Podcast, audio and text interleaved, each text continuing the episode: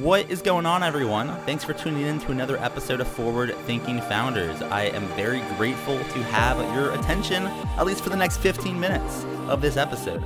Forward Thinking Founders is a podcast where I interview pre seed and seed stage founders about their products, what they want to build into the world, and why. We dive into how they spend their time, what's their vision, what's their origin stories, all these things, so you can learn all about what's coming tomorrow. Because these companies haven't hit critical scale yet, most of them haven't hit product market fit.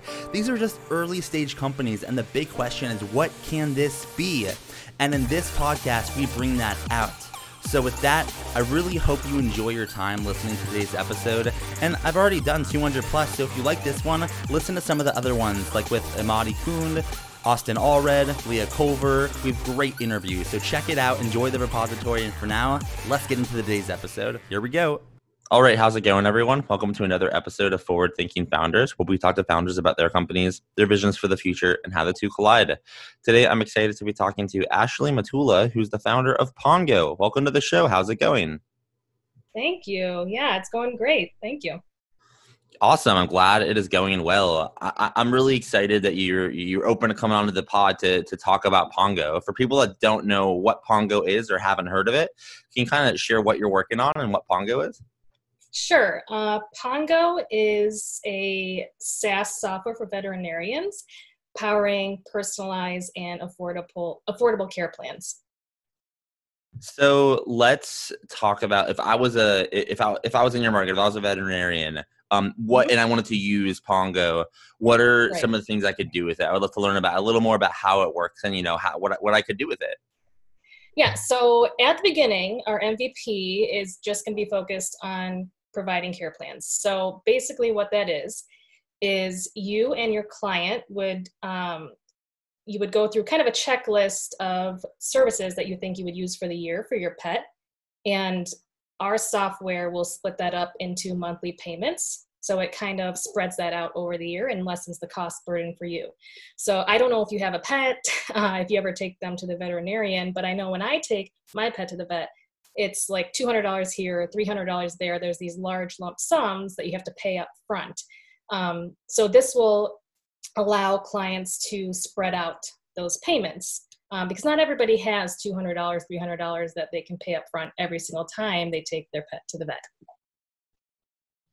So you're in some ways is this almost like a would you consider yourself like a, a, fintech company in some ways you know managing some like like because you're almost making clumpy finances pre- that had previously existed into something more smooth and we'll talk more about how it works. But like do you consider yourself a fintech company? I never considered myself a fintech company before. I considered it just b2b saas.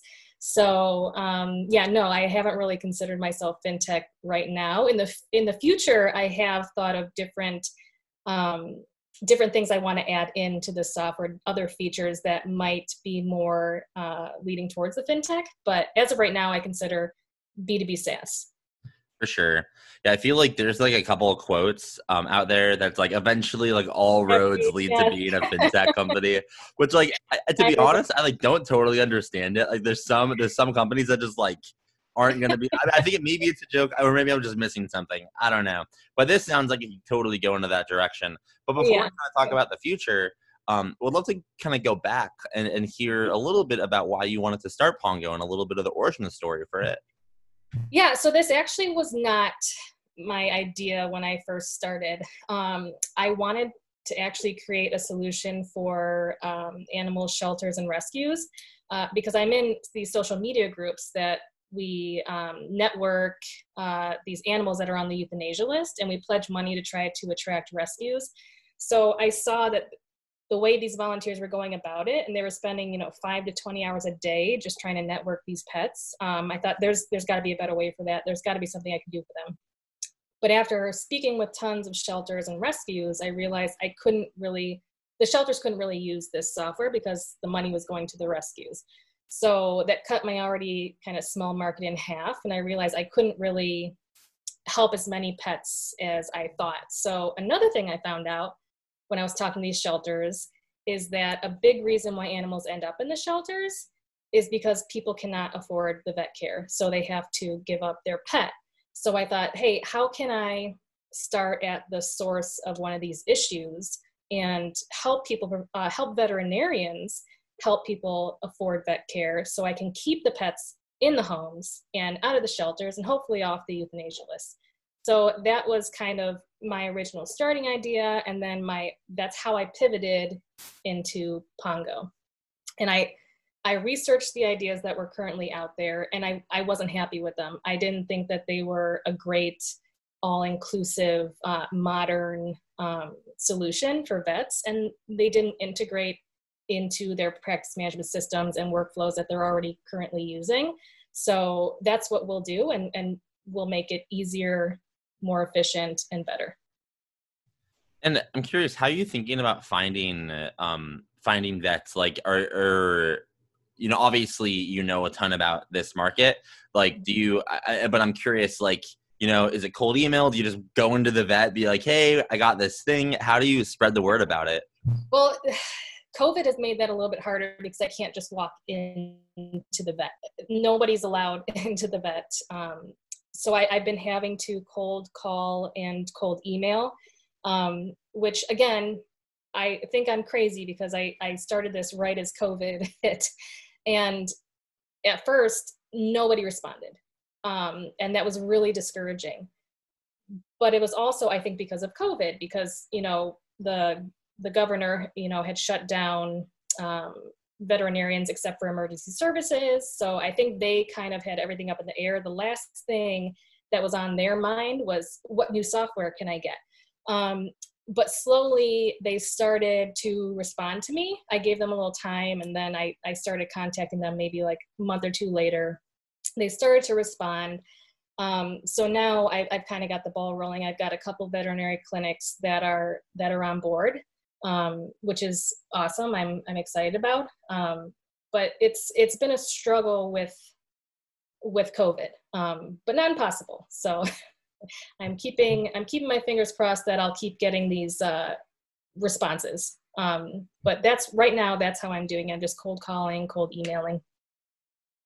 Well, the thing with COVID is that it is at the same time, it's like the riskiest time to start a company, but it's also the least risky time to start a company because no one else wants to start a company because it's like all this behavior change. I'm curious. I want to actually want to go back to when you decided to, you know, when when COVID hit, when you decided to do this. Um, mm-hmm. what was the trigger that went off in your head? It's like, you know what, like I'm gonna do this and I want to do it now, even if it seems like it may not make sense in the super short term. Um, I think it does. I, I think I mean I like markets. I think it makes perfect sense. But for you, how did you justify it to yourself when you started this? So that was also difficult. I'm, I'm in an accelerator, so I I was very fortunate. I I called my advisor and I told him how I was feeling. I said, you know, is this, is this crazy? Is this am I crazy? You know, sometimes I think anybody who started a company ever has has had those doubts in their mind like is this the right thing to do? Is this a good time to do this? And he really you know reassured me. So that was nice having him there to to help with that. Um and then i i did think you know if i'm going to do this i'm going to go all in or or not do it at all. Um this like you said this could be the best time because maybe after all this craziness is gone vets are going to be looking for something.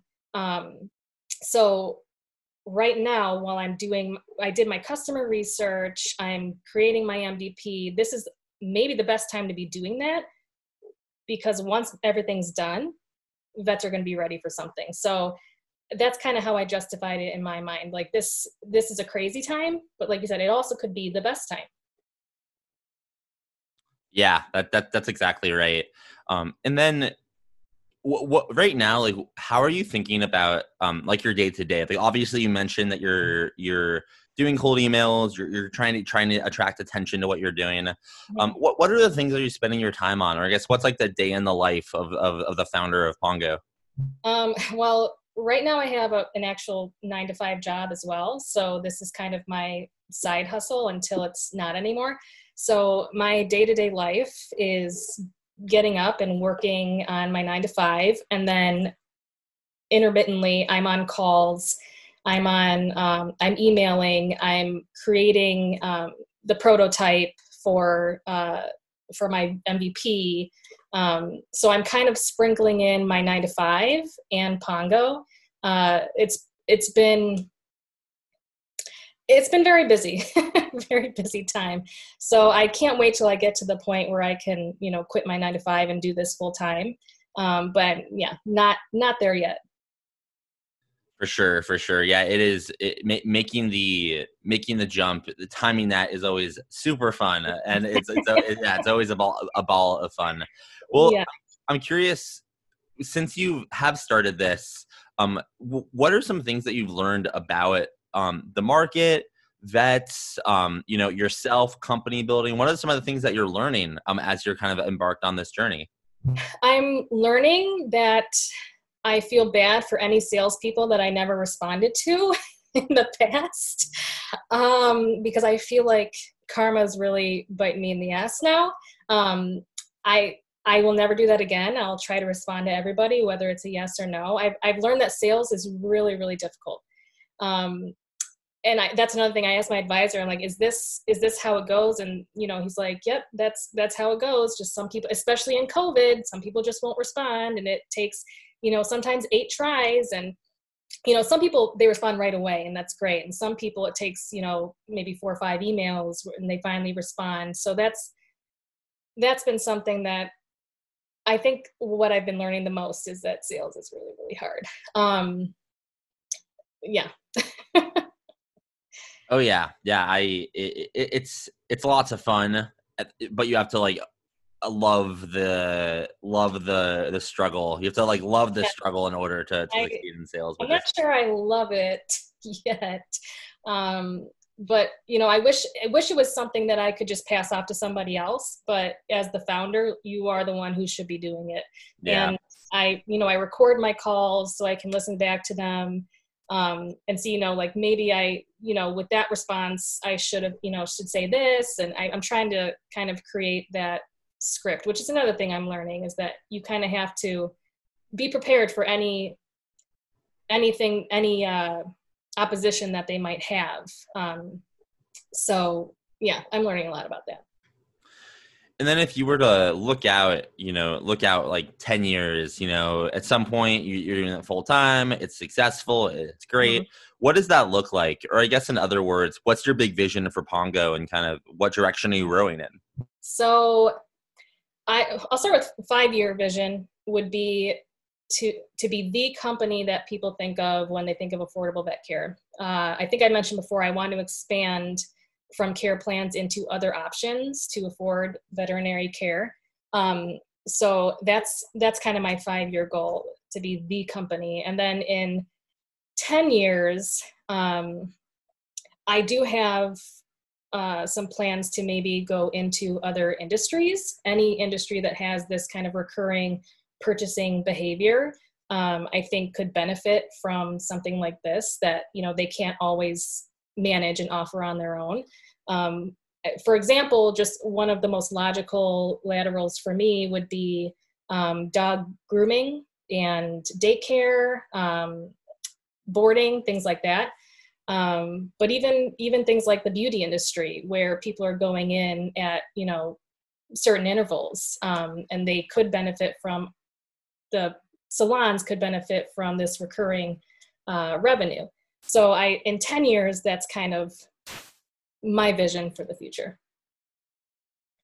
And then to make that happen, like you'll need some help. You'll need customers. You'll you'll need you'll need t- tons of help. So I guess like the the the question for you is how can the forward thinking founders community help you are you looking for customers or users looking for investors employee how, how, how can the community assist so yes anybody that if you are a veterinarian or you know veterinarians um, i'd love to speak with them. Anybody that's interested in you know veterinary technology um, i not right this moment because I think I'm still too early for a lot of investors, but that is something that perhaps in the near future I will I will be needing because I'll need to build out my MVP and I'm not a technical person unfortunately. So um, yeah, I guess right now veterinarians to talk to and possibly future investors.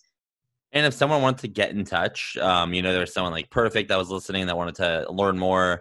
Um, how can they find you? What's your What's your website? Um, do you have an email? Are you on social media? How can people get in touch? Sure. Uh, my the website is Pongo P O N G O H Q dot com, and then my email is Ashley at pongohq dot com, and then I'm on Twitter.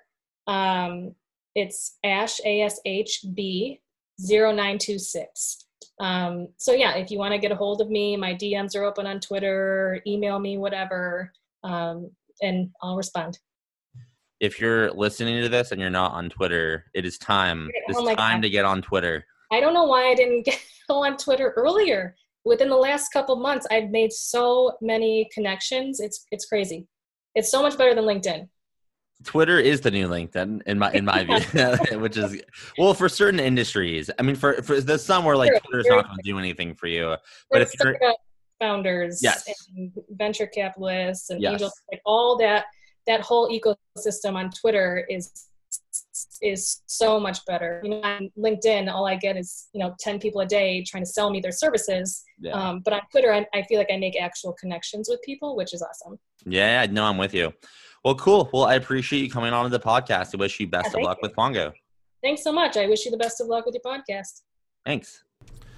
All right. Thank you so much for listening to the episode of Forward Thinking Founders. If you're sitting there you're just saying, Matt, I want more. How can I get more? Well, luckily, you can get it at Forward Thinking City. Forward Thinking City is a community for the Forward Thinking Network, right? And we have multiple different aspects of the city.